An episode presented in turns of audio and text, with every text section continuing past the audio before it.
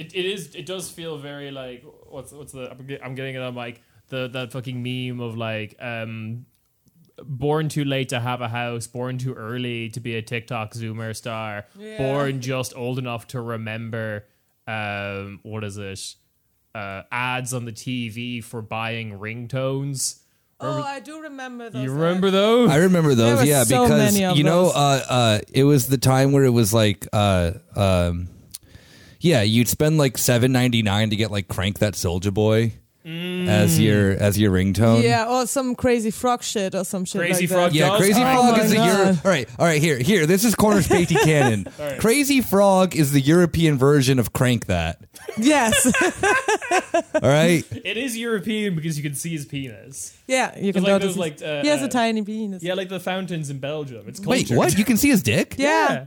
Why? It was probably censored in the American market. Probably. You want to see a photo? I just remember that then like they had on Frog. like like midday on like MTV when I Yeah. would when you would like watch MTV like I, when I was a kid I would watch it like throughout the day because you'd have like you know all the the like before the reality TV show stuff but it was like I love how Yulia zoomed in on her phone, just in like the two fingers. yeah zoom. but it would be like it would like be like bef- it was before the period of time where That's a then where they, they did holy shit wow he's he's a, he's hung but you would no not not at all i mean like it's not like sen- micro penis status but it's No, it- sense. Maybe it's a grower. no, no, yeah the, the crazy, Crazy frog frog could has a grow grower. without a shower that's that's the, that's what he's saying in the song in his own language. He's Exactly. just he's just on like an unhinged Like, Facebook "Hey, video girls." rant about how his penis is normal size. yeah but that was the yeah that was the thing It's is that censored then, on Amazon.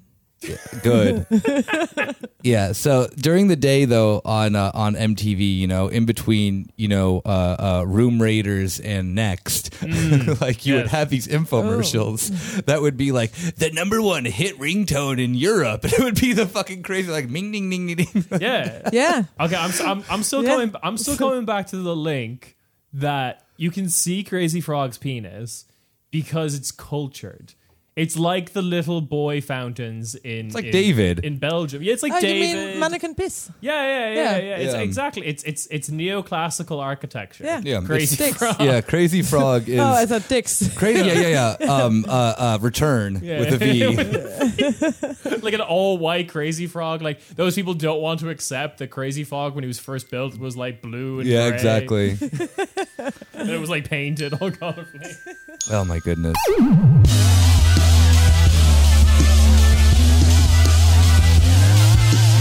Hey, hey, hey. Welcome to your weekly corner Späti. It is uh, your true host, Nick, uh, joined with my uh, my underlings, uh, Yulia. Excuse me. no, because Kieran's been introducing the show, like, I think now for more episodes than I have. I want to introduce it. you can. Hey, hey, hey. Oh hell yeah! Oh no, you you you bailed halfway Yeah. through. Hey, hey, hey. This is your weekly corner Späti. I am your host, Julia, joined by Kieran Well, this is so hot. What's happening? and Nick. Hi. Awesome. All right, there. Yeah. You did it, Yulia. How, does how do you feel? Oh, I feel um, 200 and something episodes into this, and you finally, you know. finally. I feel powerful. I feel great. Yeah. It's amazing. Don't you want to do it every episode Yes. now? Aren't you jealous now whenever Kieran and I We're say, gonna Rob fight is- now over this. Rob is actually on the episode, but he was knocked unconscious by a, like just a left hook by Yulia. She's just feeling so powerful. He's like, this is my podcast. I love how the hey, hey, hey started as me doing a joke to how Anthony Fantano introduces his videos and has now And now become a it's- thing. yeah. Yeah, yeah. Like every like everything that's not serious on this podcast, it's just like absurd take on absurd take upon absurd take where we over time forget where this originally came from. Yeah. In two years we're gonna be talking about crazy frog dick and we're not gonna know why. We talked about it already in this episode. I don't know, I know, what you're talking I, I, about. well, I'll forget this episode exists in two years. Oh no, I'll forget this episode exists tomorrow. Oh yeah. But Oh um, wow! you should I- get that checked. Yeah, I got, I got, I, I got, I got Brandonitis.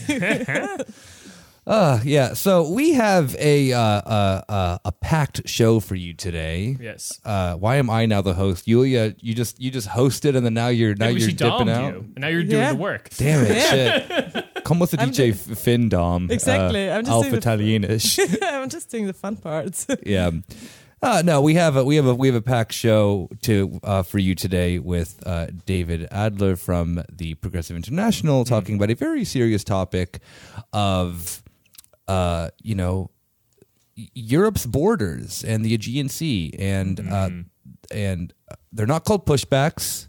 They are Driftbacks. called driftbacks. I need to remember this for later, even though uh, Uh, we, we- yeah, we went into that conversation, and I think it's super interesting because we didn't get to talk about it, but there is like quite a wide variety of on the uh, forensics architecture website of like all the different things they've cataloged that they're call- they're putting under the umbrella of driftbacks, and it's going to be really interesting to see if there's any response to this uh, um, publication because a lot of like article like a lot of like mainstream media houses and stuff like that have just like not responded or acknowledged it.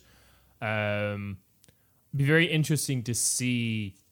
I, i'm suspecting a lot of like institutions authorities people who like are just complete right-wing chuds or whatever are going to do very like that's not a drift back when like talking about like they're just going to try narrow and narrow the Yeah. definition for the purposes of like changing the number to make it look Oh yeah, you're a bad fan. You're somehow. Yeah. you're a fan of Frontex. Can you name eight driftbacks? yeah, stuff like that. yeah, I'm wearing my yeah. We're all wearing our Frontex band tees.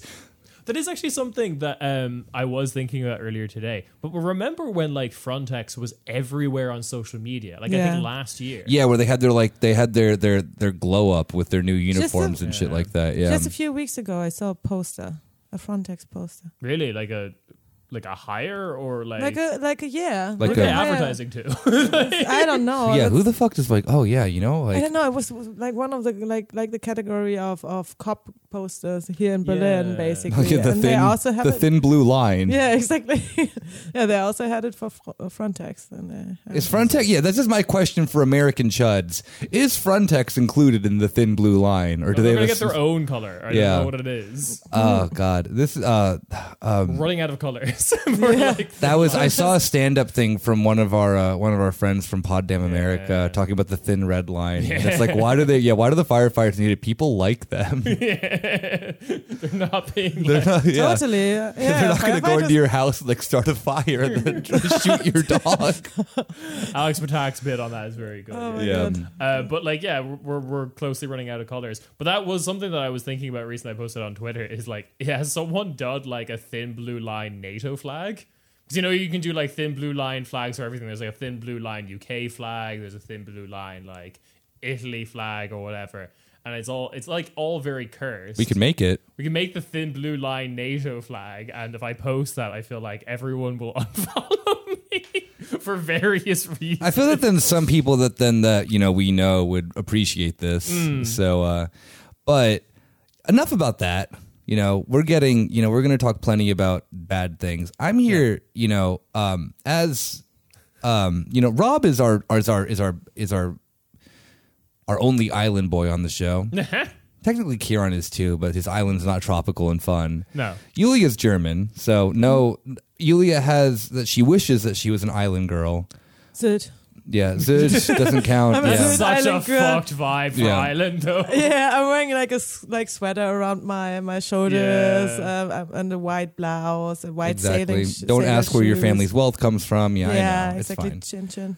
You're like you're like you're you're rapping not in a pool, but in front of your like four Audi A8s Yes, that's my kind of Exactly. island girl. in Sylt Island. Now, Sid Island. I I am from a landlocked island. island. It's, It's not a island. big It island. is- it's it called is- the Americas. Yeah, it is. Uh, uh, it is. It is hot where I'm from. Mm. That is Phoenix, Arizona, baby. Uh, Six hundred two represent.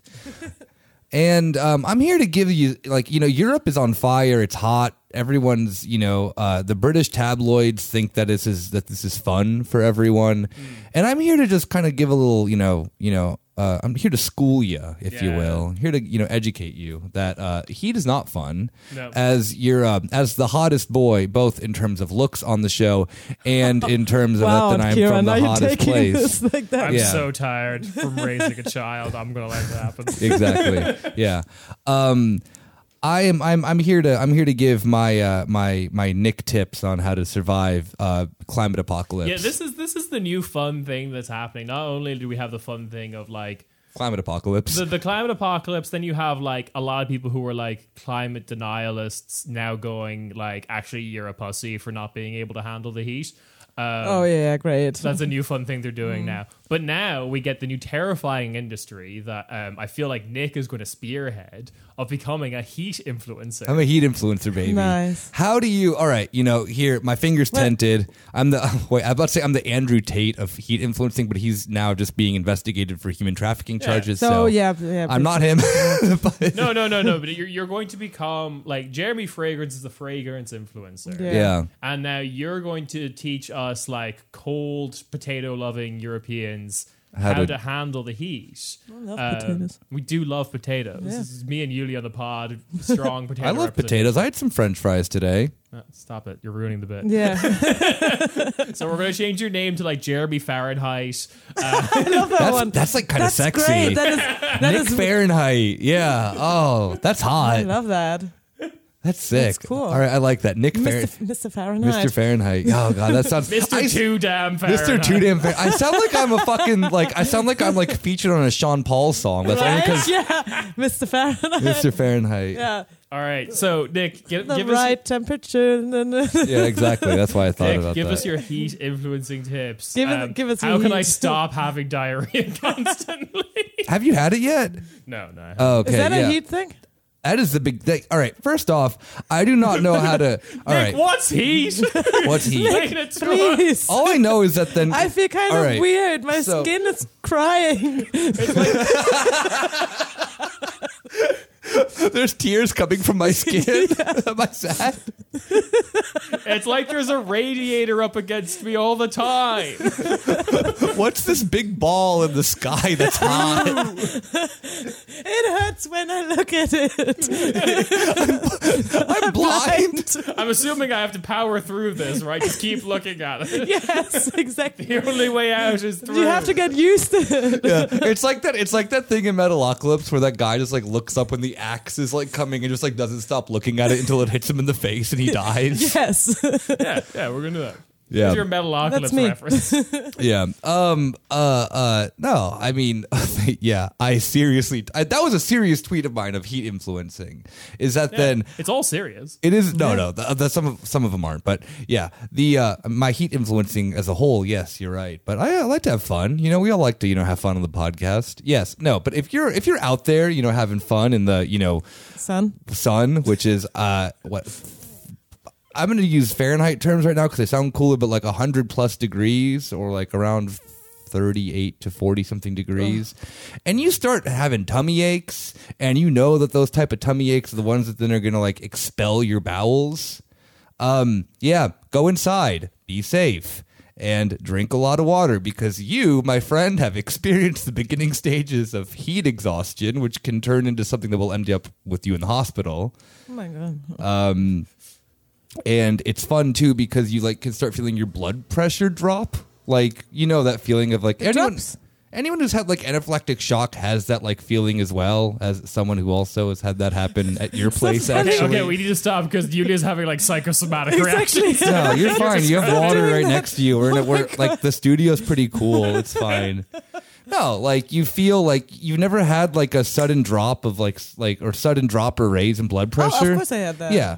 So it's that happens, and then you feel your your stomach get all weird, and that's the beginning stages of heat exhaustion. You're fine. You're not red. Also, you fever, all that kind of stuff. Yeah. And, and this is the thing is that I don't want I don't want my our, our listeners of our show to have you know doo doo diarrhea pants. No. And so I'm here to That's tell our you. Corner Späti promise to you. yeah. Yeah. No. You won't get to it. yeah. Nothing. No. Uh, no expelling. Uh, you know, heat out of your asshole. It's gonna be it's it's gonna be great. Just like the future where we're gonna have like heat PSAs like rolled into the classroom where like now Billy, you would never play with heat without you without adult supervision. Yeah. I just the, the thing that I just find to be one of the funniest ones is that then I think this this is the only country we have to like remind people to drink water. Yeah. Yeah, like Germans hate Germans like water for pleasure. They don't like water for Yeah. he, for, Oh, for, yeah, for, yeah, for yeah. Sparkling, hydration. you can't drink too much of it. You can drink. I mean, you're just gonna burp a lot. Yeah. You can, I mean, it still hydrates you, but As an the, Irish person, I morally oppose sparkling water. yeah, 'Cause We, the- well, we we drink it like it's a it's a aperitif. I know. Yeah, I mean, s- you know, bubbly water I love, I but love bubbly water. you know, all I'm saying is that then the hotter that it gets in Europe. Um, I'm gonna start doing Jeremy Fragrance ass videos of like sexy boys, sexy girls. You don't want to shit your pants from heat exhaustion. This is a thing Jeremy Fragrance would say, though. Yeah, you'd be like, "Hey guys, I just shit my pants." Oh my god! Oh, Oh my god! we're, we're talking about It's something uh, very it's 56 degrees outside, and I just hiked a mountain. Which why? Why? Like uh, this is a this is a legitimate yeah. concern of mine. All right. There is a thing literally every single year as being from, you know, the great state and the Valley of the Sun, Phoenix, Arizona, is that literally every year Europeans come and just decide that then, you know what, July is the time of the year that I wanted to go and hike Camelback, Camelback, Mountain. yeah. Yeah, in the middle of summer when it is, I don't know, yeah, 48 degrees outside. and then they get lost and, yeah, shit their pants and maybe die.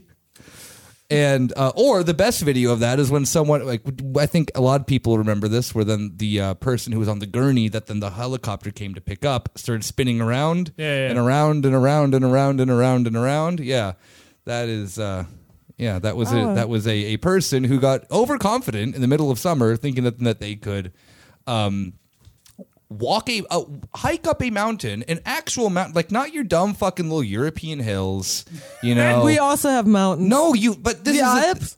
yeah, but that's like It's yeah, a cold mountain. It's a It's a cold. different- Yeah, it's a different thing. It's in the it's in the Ah, south of the country. mountains. It's in New like concept. they're in the middle. Yeah, they're in the middle of the city, and Germans just get they're like, oh, oh my god, like yo, if I could boulder there, yeah, yeah, no, for sure. yeah, yo, if I could if I could be barefoot, Oh my a god! lot of, uh, to to be fair, a lot of tourists are just really fucking stupid though, because the same thing happens in the, kind of like the opposite in Iceland. Of like a bunch of people will go visit Iceland, and then they're just like people, the, like the native Icelandic people are just like, oh yeah, you know, here's this city, here's that, blah blah. blah there's some cool stuff over there, and then they're just like. The tourists are like, yeah, cool. I'm going to go into the interior of the country, and all the Icelandic people are just like, well, he's off to die. So good luck to you, buddy.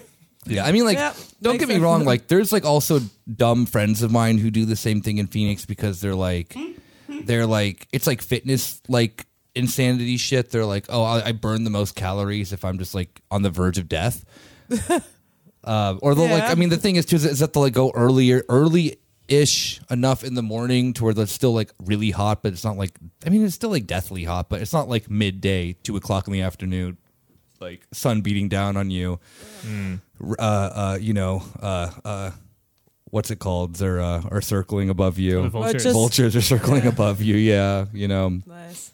you see the skull of a of a of a um, let's say of a cow, but it's of a bull It's a typically. bull, Yeah, yeah. yeah. and there's the desert rose like How you know you're about to die in going by, and then you hear the sound of of of.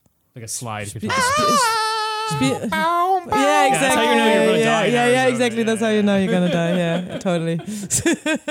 Yeah. Oh, that'd be cool. Actually, if this is how I go, um, how do you know that you're going to die in the desert? Uh, it's when you see a animal that's big. Yeah, this is, this is like some sort of like state park like patrol guy in Arizona just being like g- like on the radio like come quick he's slide guitar and you know, that's the Yeah, end. yeah. It's, it's playing. The, it's playing the like the like the like ba- the, the like Breaking Bad thing. Yeah. he's breaking bad over here. Yeah. Um, yeah, I really like. I really like the. You know, I'm gonna. I'm gonna. I'm gonna. I'm gonna dive fully. You know, and the, you know what the best way to hydrate yourself i- is? Yep, that's right. Diamond water. yeah, spot new sponsor. Yeah, like the problem with the heat influencers is when the sponsorship deals come in and they're just like, guys, new method of getting over the heat happens by uh, like, okay, this is sponcon, but you know, it wouldn't have to be. I think it's a great product anyway. Just be talking about it anyway. You should be drinking salt water. oh my god. Yeah, it's okay. You know, if you vomit profusely, that's just the toxins coming out. Yeah. You're getting cooler. You're cle- That's the heat cleansing, leaving your body. yeah. cleansing from the inside. yeah, yeah. Once, once, once Mr. Two Damn Fahrenheit has gotten his new rival of just like some Swedish uh, uh, jackass influencer who votes for like Sweden Democrats or whatever, called like Mr. Mr. Too Much Centigrade. Yeah. I mean, the problem with him though is that he uh, he's he's racist. oh yeah, yeah, absolutely. That's it. I mean, like his tips are good, but he's a racist. Yeah, he'll get cancelled and he'll lose like 2,000 followers out of 120. So we're really, we got the moral high ground. Um, yeah, so all this is to say, as people will probably know from being on the internet, a lot of Europe is on fire or like experiencing the highest temperatures ever had. Um, Ireland had a wildfire as well. It had one, according to this map. Wow. uh, uh, in the last 24 hours as of yesterday, 18th of July. So uh, um, that's fun, which is probably like a gorse fire because we have. I don't know if you guys have gorse plants, but we have those plants that like spontaneously combust. No, Yeah. I don't know. Maybe we have them, but uh, in Ireland, there's a plant that can spontaneously combust. It sounds a lot cooler than it is. It just starts smoking after a bit because it's like uh, just stands there, lights a cigarette. Like, puts on some shades, thinks it's better than me. Exactly. Um, yeah, yeah. So like, uh, it used to be a problem until like everything around them became kindling, and now it starts fires. Um, anyway, so that's that's what's happening. And j- uh, should we lead into the interview now? At this point, how, how are we doing? Yeah, yeah. yeah, Let's go for that. So. Um, we we are now going to be joined by a, a, a writer, political economist, and general coordinator of Progressive International, David Adler. Uh, he's going to be talking to us about the work that Progressive International has been doing with uh, forensic architecture. Uh, uh, there'll be links in the description about uh, uh, the driftbacks in the Aegean Sea. We've talked about this a little bit when talking about Frontex and Greece in general, because since we've started the podcast, we only started the podcast like a couple of months before the Greek election. So this has kind of been like a lot of their whole thing since being like elected is just really turning up the dial on uh, brutal border control, as well as, as Yulia rightly pointed out, brutal internal control over like what you would consider radical communities yeah. uh, um, both good and bad. Like I guess they did technically make uh, Golden Dawn illegal after like absorbing all their membership or whatever. But Yeah, or just like putting him into jail, yeah, or that. Yeah. Who and also too an episode that I want to do in the future is about uh, Golden Dawn's uh, YouTube network. We have Oh, a okay. YouTube network. Yeah, yeah, yeah. They got a lot of influence on YouTube. Yes, but that's a that's I gotta I have to figure out who to talk Dude, they're with gonna about take that. they're gonna take your thing. They're gonna get into heat influencing. Yeah. Yeah. Ah, the reason that you're hot is because of Turkish blood. you drink the salt water and it will expel the Turkish blood. Oh Jesus, yeah, but uh, um, this is kind of a serious topic, and yeah, Dave's a good person to talk about. So, without further ado, let's cut to the interview. We are now joined by uh, writer, political economist, and general coordinator of Progressive International, David Adler. Hello, welcome to the show. Honestly, to be making my debut on this podcast is a real honor and a privilege. So thank you so much for having me. Oh, now I'm flattered, and I won't be able to get through the rest of the episode. I'm blushing too hard. God damn it. It's true. I can see it. Um, yeah, so we're having David on because uh, uh, uh, recently uh, uh, published uh, uh, a great deal of information uh, um, regarding the. I'm seeing the term drift back now. I think people who listen to the show will probably be familiar with the term pushback, is the, the one we would use quite a bit. Um, and I'm going to actually turn to you, David, to, to explain uh, what this research is and what's been happening because uh, uh, it's, it's pretty horrific. And I get bummed out when I talk about it.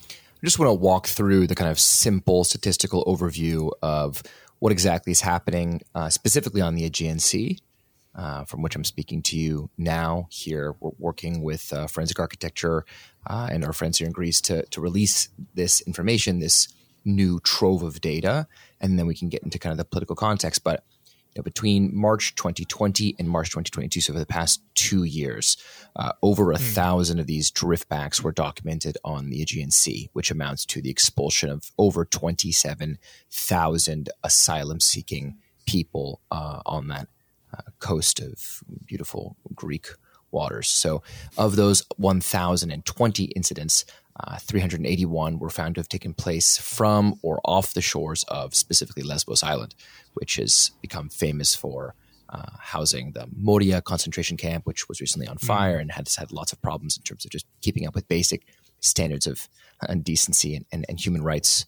frameworks established by the European Union and supposedly upheld by agencies like UNHCR. Uh, 134 off Chios, 197 on Samos, 127 off Kos, 93 off Rhodes, 75 in the rest of the the, the kind of archipelago uh, across the Aegean. Yeah. Um, and some of these cases are particularly brutal. So, you know, in 12 of those cases, looking at these specific uh, set of verified uh, cases uh, under investigation here, asylum seekers were intercepted deep inside Greek waters before being taken to the border and then left adrift. So you'd asked a bit about why we're calling them driftback as opposed to pushbacks. Pushbacks often implies uh, meeting the dinghies, you know, meeting the boats uh, where they are and basically kind of kicking them away or refusing them entry on the sea.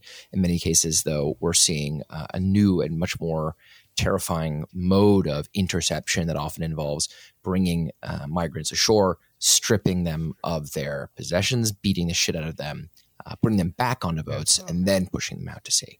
So, you know, these cases show a really high degree of cooperation between different agents, different actors, uh, different countries who were involved in this, right? We're talking both at the most local level, the Hellenic Coast Guard, that obviously relates to Greek PM uh, Kyriakos Mitsotakis and his New Democracy government, praised uh, across the continent around the world for being great shepherds of li- liberal democratic order in Europe and, The- and elsewhere. The adults are back in the room kind of stuff. I very remember, much yeah, uh, exactly. i'm sure we'll get into a bit of that.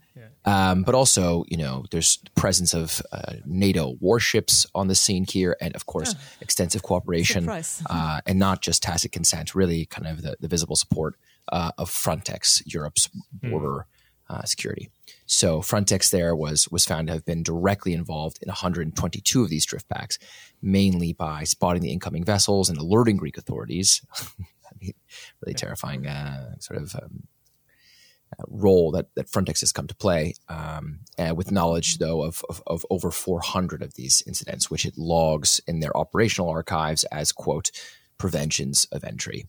So Oh, wow. we're talking about an extensive, systematic campaign of expulsions that have turned the Aegean Sea into uh, another blue grave on the Mediterranean. At the same time that the New Democracy government, uh, as you've covered on the podcast, but has has become such a poster boy for responsible fiscal management, as well as um, you know figures of the great liberal democratic consensus triumphing over the more dangerous forms of so-called populism that have prevailed on left and right uh, in in other parts of Europe. Yeah, yeah, but like I, as as I think Nick would be one to talk about like a lot of the the New Democracy's success recent, uh, recently. I mean, it's 2019. I actually forgot how long ago it was. Um, was basically accomplished by like absorbing or reabsorbing. Yo, Uh, we can be we can be equally as racist as Christianity. Christianity, Like, yeah. don't, Yeah. yo, don't don't don't try me. Yeah, I mean that was the thing that then was kind of always like one part. I know that you know we are a little bit cut for time, but the sense of that there was a um like um it kind of was like a telling thing too. I would say as well with um when the Mitsotakis government took over, that then that they kind of went and found these places of of of um what's the proper word for it? Like the most famous being the the cleaning up of like Exarchia and stuff Oh, like that's what I that.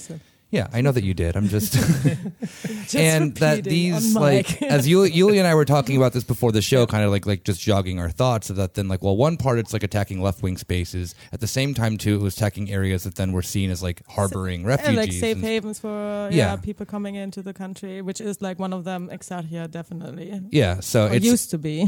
Yeah, so I mean, it's just it's it's it's been since literally like day one that this has been a thing of this government on a more domestic scale of being the more brutal hand of yeah, like the you know Mitsotakis and like uh, uh, what's his name, the book salesman.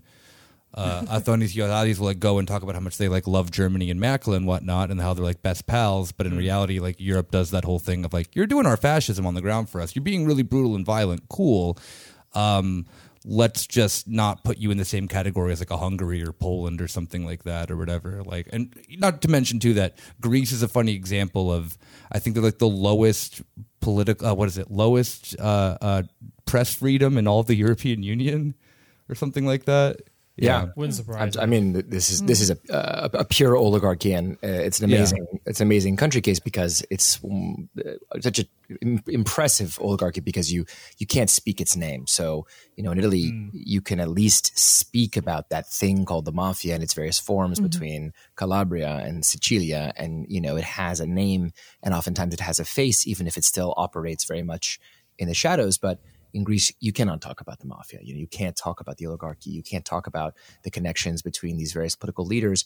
And a case that I think we, sh- we, probably won't get into today, but relates, for example, to this massive scandal around pedophilia. It's ripping ripping through the country that ties together uh, a very important, prominent cultural figure attached to New Democracy who rose to fame slandering the left and its cultural hegemony and became the darling of the kind of populist right and was very close to this government uh, and then was just revealed that this person was running a, basically a you know another systematic campaign of abusing young boys um, and is basically walked uh, away from that case with a slap on the wrist and a 30,000 euro bail if I'm getting the facts straight Yep, here. last So- week wasn't it? yeah. Last week? So Yep, last Okay. week.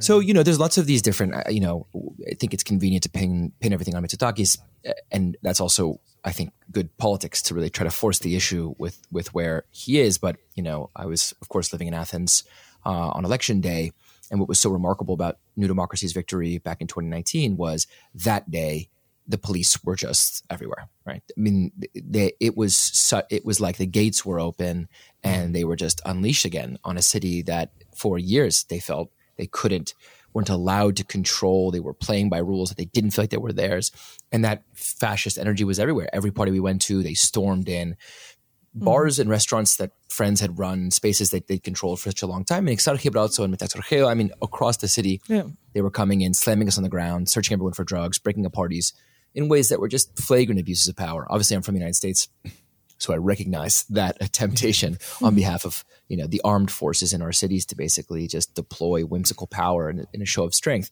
But what was what was amazing about that moment was it was very sort of night and day. So of course there's a bit of that happening, giving this green light of impunity to the Hellenic Coast Guard from the center of the country. Sure.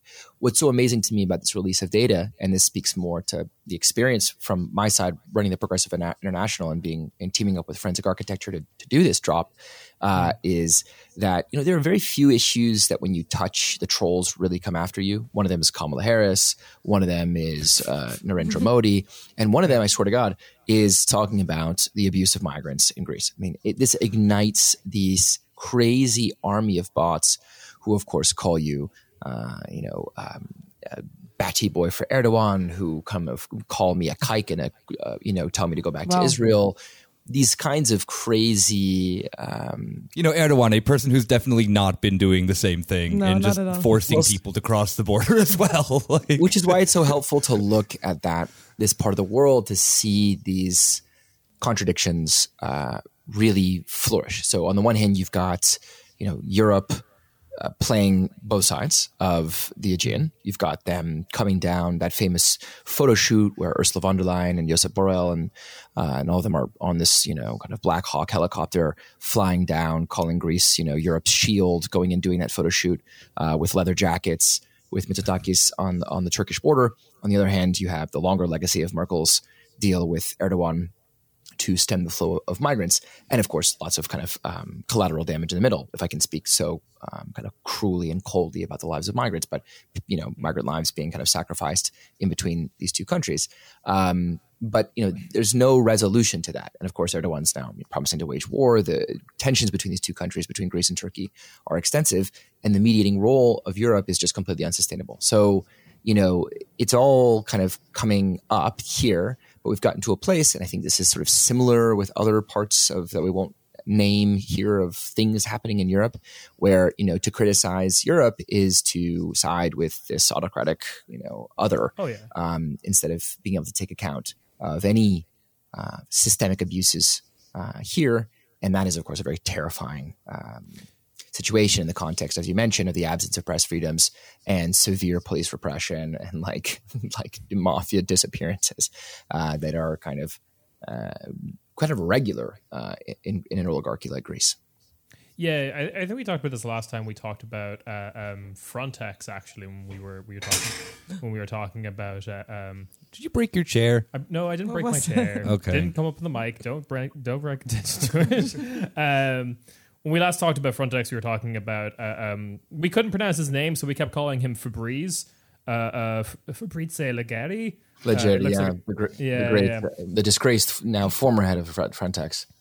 He held on for a long time after a lot of scandals. To be fair, or a lot. Well, they were piling cash into some Swiss bank account to make him hold on to that position. I promise you that. Uh, fair enough. Uh, um, I mean, we we had a little bit of a laugh at the fact that he's been trying to like arm all of Frontex and turn it into like a police force, but all he's been able to do is get them to like have guns inside their office in Warsaw. And like as soon as you leave the office grounds, you're not allowed to have the gun anymore, which seems like a why is there? it's a, mean- symbolic victory, I guess, for Ah, I them. I, don't know, but um, yeah, I, I think we talked about this last time of like that kind of, uh, for a lack of a better term, like EU flag emoji Twitter, who will see any attack on like the EU from a structural level as like attacking them for having a Portuguese friend, kind of thing. like that you that you can't actually have friends from across this, across this continent without like turning the Aegean Sea into into a graveyard. This that that that very limited imaginative world is possible. Never mind something even greater than that. No, yeah. Um, No, I mean, we're we're inching toward my favorite topic, of course, which is uh, you know Volt Europa. But that I that was type of about to say, is this Volt? Yes. uh, which Is he- I don't not premature, but that is, I mean, that that- absolutely. There's a certain style of um, Erasmus liberalism um, that is prevalent among our generation of millennials that just does not countenance any criticism of Europe. But I guess who's had this so-called Europeanism forged in the furnace of the exit movement, citadel exit, Frexit, Brexit moment, uh, and who therefore, you know, feel a sense of weird. Like they, they don't even sense their own victory. You know, having having defeated that particular political moments. Not to say that it's in the grave forever, but to say that they still feel this kind of wounded sense of how dare you have ever questioned the inevitable trajectory of European integration, um, and, and and still that has you know at its fringe become so deeply entwined. While those people were not paying attention. I mean, while the Volt Europas were drinking Aperol spritz on their summer vacation, they haven't been paying attention to the ways in which, at the right fringe, um, these wild uh, anti-Semitic, neo-fascist forces have become recruited into that Europeanist project. And you know, people like Viktor Orban are very open about this. They'll say, you know, we, I won. You you you you laughed at me, and then you fought me, or whatever that phrase is, and then and then I won, and then you joined me. Uh, and that's really where Europe's uh, migration policy is. That's where Macron has been that kind of total false opposition between the so-called liberal center and the and the neo-populist I mean, right. Yeah, the latest incident with like Spain's Sanchez and the situation at the Spanish Oh, the Morocco border. Yeah, gu- uh, Morocco. guard, yeah, and, Melilla. um. Yeah, I mean, I think uh, there's a lot to be said about about what's happening in Spain and, and the horrendous massacre uh, in in Morocco, um, Yeah. which is essentially sort of Spain sanctioned. I think what's really interesting about that is something that I observed in um, back in Los Angeles for the Summit of the Americas. So, what was happening at the Summit of the Americas and the preparations for what was going to be called the so-called Los Angeles Declaration was that Spain was negotiating with the U.S. government. So Sanchez was negotiating with Joe Biden to um, find a win-win solution, according to them, that would basically put Central American migrants from these caravans from Guatemala and El Salvador onto planes at the southern Mexican southern border with Mexico, uh, and fly them to Spain, right? Because Spain. That's the same. Yeah, I mean they all speak Rwanda. Spanish. Yeah, But like- yeah, exactly. But So that, Spain. that's some Great Britain uh, wonder The stuff so right now. so but let's yeah. but let's talk about like what that policy is so spain really needs migrant labor right they Yeah. need to build Yeah. all these buildings they've relied on migrant labor from north africa for a long time of course also from uh, from South America and Central America. There's lots of Colombians and um, and of course Chileans and historically Argentines hanging out in, in Spain, but they need really cheap migrant labor because that's how Spain can farm and build buildings, etc. Right? But Spain cannot uh, take any Afri- any African migrants because of Europe's policy of externalizing its borders south. So you know, Europe's moving deeper into the African continent. Of course, began kind of with Morocco and Libya and Egypt, and now it's pushing it down to Sudan and further into the Congo, uh, where you know French forces, NATO forces uh, are prevalent.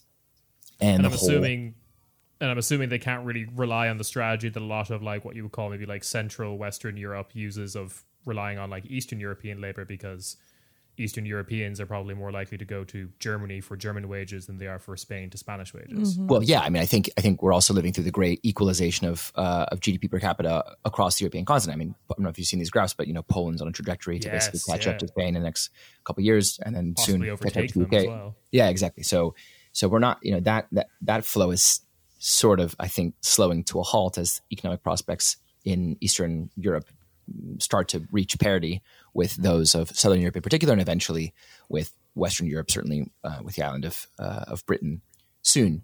But you see the gamble there of Sanchez is to say, okay, you know, I've got to stick with this European migration policy. I've got to stick with this thing that's being decided a, at a continental, almost civilizational level that we're not going to let any black and brown people from the African continent come here. That's what this is about. That's what that deal is um, with Morocco. That's why that massacre happened with that with total impunity because Spain had based, you know, the, the Moroccans were basically saying, you know, we hold all the cards here unless you, you know, with your little Ceuta, with your little piece of our African continent still owned by Spain. Many people still don't realize that Spain owns this tiny piece of, of, of the African continent in the north of, of Morocco.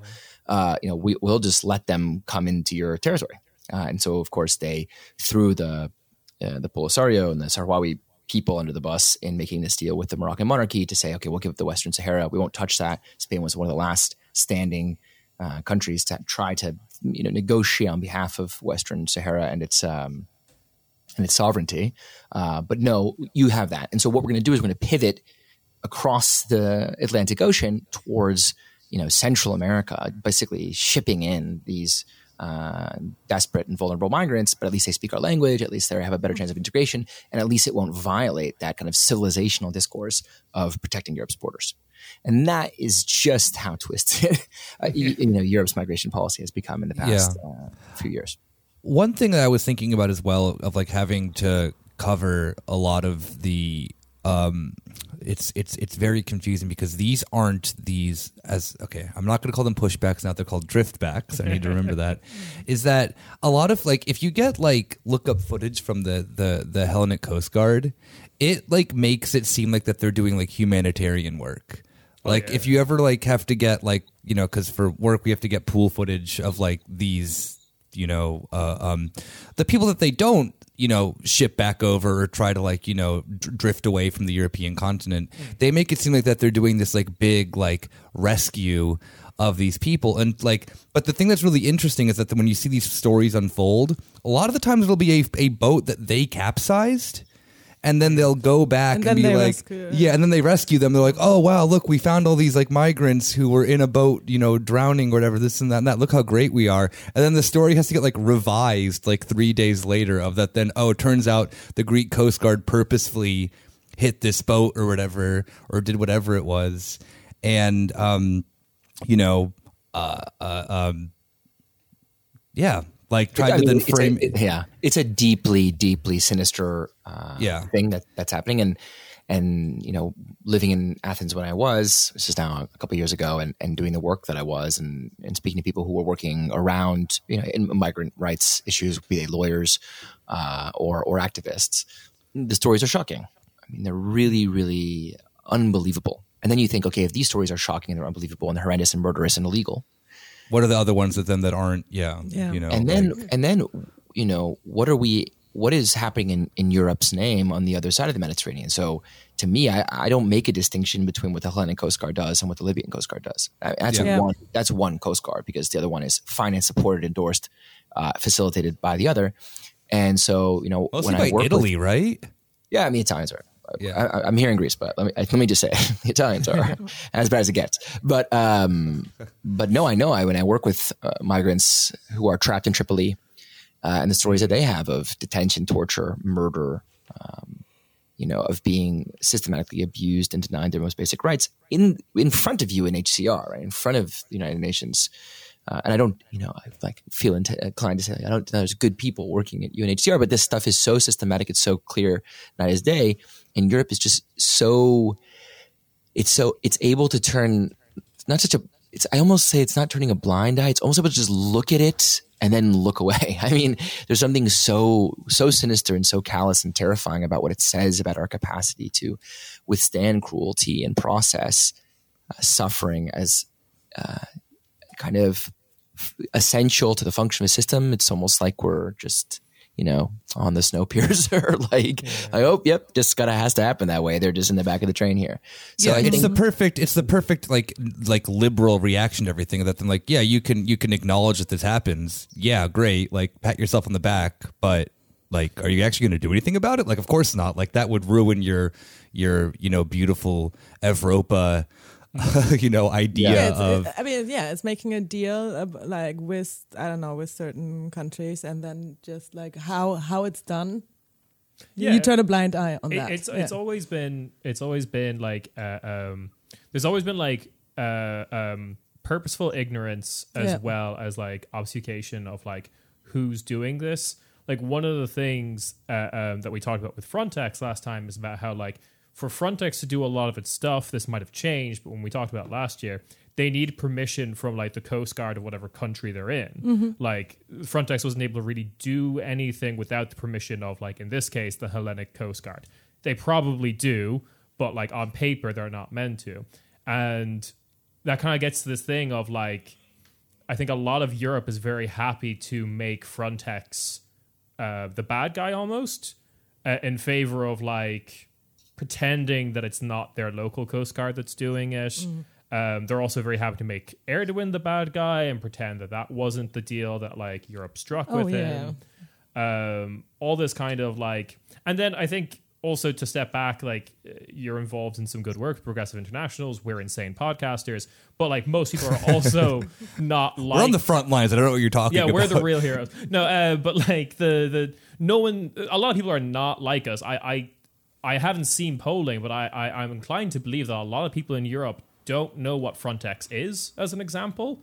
Um, like it's I mean, I think if you say Frontex to most people it sounds like a delivery company to most people, like like a FedEx. FedEx. Yeah, yeah, yeah. Um, like yeah, I, I, think I think yeah. so. Of course, you know, part of the part of the job that we have is, of course, educating the public, publicizing these tragedies, releasing these troves of data, and then you know trying to bring people's attention to the atrocities committed under their names. But you know, I think, I mean, we're speaking in, in, in July. We've just lived through the most intense blitz of news and uh, kind of really high pitched commentary that I, in, in, recent memory in Europe, which was, has been the war in Ukraine. And I think hmm. w- when we look at that, what's interesting to me is always uh, the balance of, let's say, idealism and realism between uh,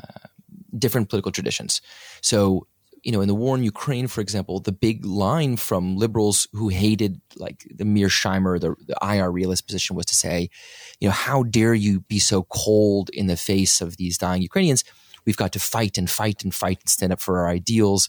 And it was very much about, you know, um, fight until victory kind of thing, right? And then it, you come to a different uh, case where there's a lots of death and suffering uh, and tragedy, and immediately, as you pointed out with Erdogan, it becomes, well, you know, what are you going to do? What are you going to do? What are you going to let all these migrants in? What are you going to just like yeah. open the borders? Well, you, you, sometimes you have to deal with dictators. Sometimes you got to bargain with them. You know, Erdogan, he's bad, but you got to you got to you got to do what you got to do. Oh, Libya, mm-hmm. yeah, Sisi, all these people. Oh, they're bad, but you got to work with them. Oh, they're repressing their local domestic populations. Ah, yeah, but you know, we got to work with them. So yeah, exactly. Just like Ursula von der Leyen, like yesterday from Azerbaijan, is the perfect yeah. example. Oh yeah, totally. yeah. So I always find it, you know, I, I, say interesting, but what I really mean is is distressing, infuriating nauseating. but but but that, but but it's always so unclear. Like I mean, or whatever. I won't pretend to be so naive. It's just fucking racist. Um, mm. That that balance of of when liberals reach for their pearls and clutch them with indignation, and when they mm. slam their fist on the table and say, you know, wake up. This is just the world we live in, and and that you know, peeling back that, you know, even with a light Marxian lens, um, you see not just the racism, but the deep roots of, you know, kind of imperial extraction in the African continent and why they would want to kind of maintain control over huge swathes of territory uh, to the south of Europe for you know resources and uh, and the upward flow of capital and value that that comes uh, up from Africa into Europe. So, you know, I just it's it's so nauseating. But my by pointing this out, I mean to say like I don't think that we can rely on this um, politics of publicity to set mm. to get people. Okay, yeah, did you know Frontex? Right? Okay, we educate these people, but you know the roots are so systemic. Um, so systemically, or you know, these, this violence is so systemically rooted and has so much of a material architecture around it. To mix metaphors, if you'll permit me, then I think you know, we can't just say, "Oh, did you know that this atrocity is being committed your name?" and and do you want to do something about it? It has to be much more systematic, much more, uh, if you will, revolutionary project that can grapple and pull that violence out from from the root. Yeah, there's just like kind of one point to that that I think is is is really interesting. Uh, pertaining exactly to Greece's scenario has been of recent that Greece is like the Mitsotakis government's been doing a complete like PR campaign of why Ukrainian refugees are different than the refugees that they've been pushing or sorry what's the other what's the other word now? Drift. drifting back.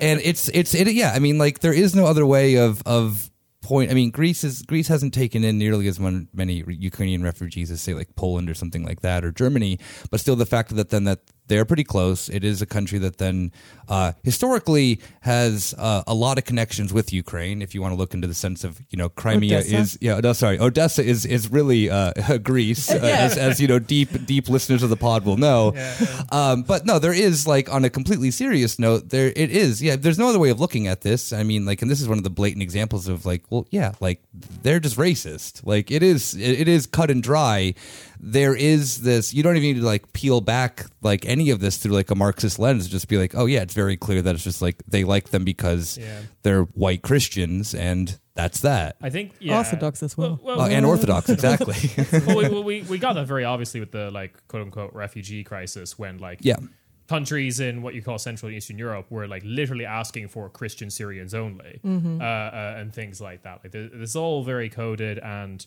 I, I'm, I'm kind of interested to see where like the media's narrative with Ukraine goes in the future because I think a lot of powers that be have been very good at making people not care about travesties. That I actually think it's going to be very hard to sustain caring about a travesty for a long period of time. Because um, the classic one is always homelessness. Yeah. Like yeah. homelessness being this massive crisis all over the world right in front of you, and they've managed to make entire populations not care uh, as much as possible. Um, but that's neither here nor there.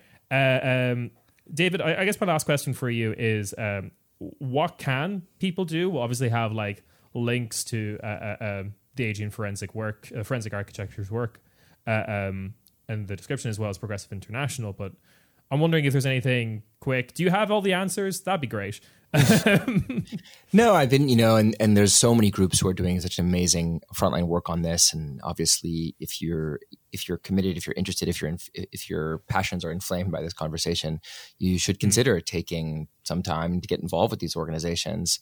Um, you know, Greece, there's always more need for more people who uh, are committed to this kind of work and helping, uh, whether it's with legal support, translation support, or basic financial support, getting migrants kind of through the system. Uh, I think it's just uh, there's other ways it can filter into political activism, of course. I mean, not letting our political representatives who we've just given votes to, time to, leaflets to, forget that Europe runs concentration camps to this day mm-hmm. that house thousands and thousands of people in absolutely abhorrent conditions. Um, you know, not letting the issue slip off of uh, slip from public view, uh, not letting those atrocities um, get normalized in the way that you've described homelessness. but I do think, you know, for all the work that Mitsotakis um, and his family have put into crushing any resistance to that regime uh, in Athens and on the islands, I think uh, it remains such a critical terrain, uh, as of course does southern Italy and the whole Mediterranean coast, for uh, the defense of these rights and, and, and humanity and, and, beating back, uh, like you said, that very zero sum approach to. Um, you know Europe's integrity that either you know Europe is bad and therefore the whole kind of it all crumbles or it's it's it's good and finally we can defend uh, the Evropa project on the world stage. Um, so I hope that people check out, for example, the campaign that we've been working on for a long time to abolish Frontex. This is a needless and senseless organization that is way too young to be given uh, basically blank check for the rest of eternity. Mm. Um, and if we can dismantle that institution, then I'm really hopeful that we can move through the rest, marching through the institutions uh, and making clear that uh, we just don't want these atrocities committed in our name any longer. Cool. And uh, uh where can people find you if they want more? Uh, if they want more David in their lives? yes, um, you can always find me uh, on on Twitter, variously, kind of um, vacillating between poles of deep black pilled irony and uh, and really hopefully kind of uh, calls to action to get involved in the various struggles that are in and around our network at the Progressive International. My handle is David R K Adler. I hope you'll meet me there and thank you all, all of you for having me on the podcast. I hope it's not the last time. Oh, absolutely not. We definitely uh, uh, there's like several things you mentioned and alluded to that I just kind of wanted to pull on, but we're running out of time. Mm. And also, naturally enough, we do need to have you back for a Volt chat because oh yeah, definitely you are the only person who might care as much as I do about Volt. we should we should get uh, some of them on the podcast as well. You know, we should. I oh my god, you, are missing a. Re- can handle that. Oh yes, you can. These people love the spotlight. They'd be very happy to come. We can have a kind of Voltapalooza and invite some of them to come around. Maybe we can do it live in Berlin, and I think we have a great time.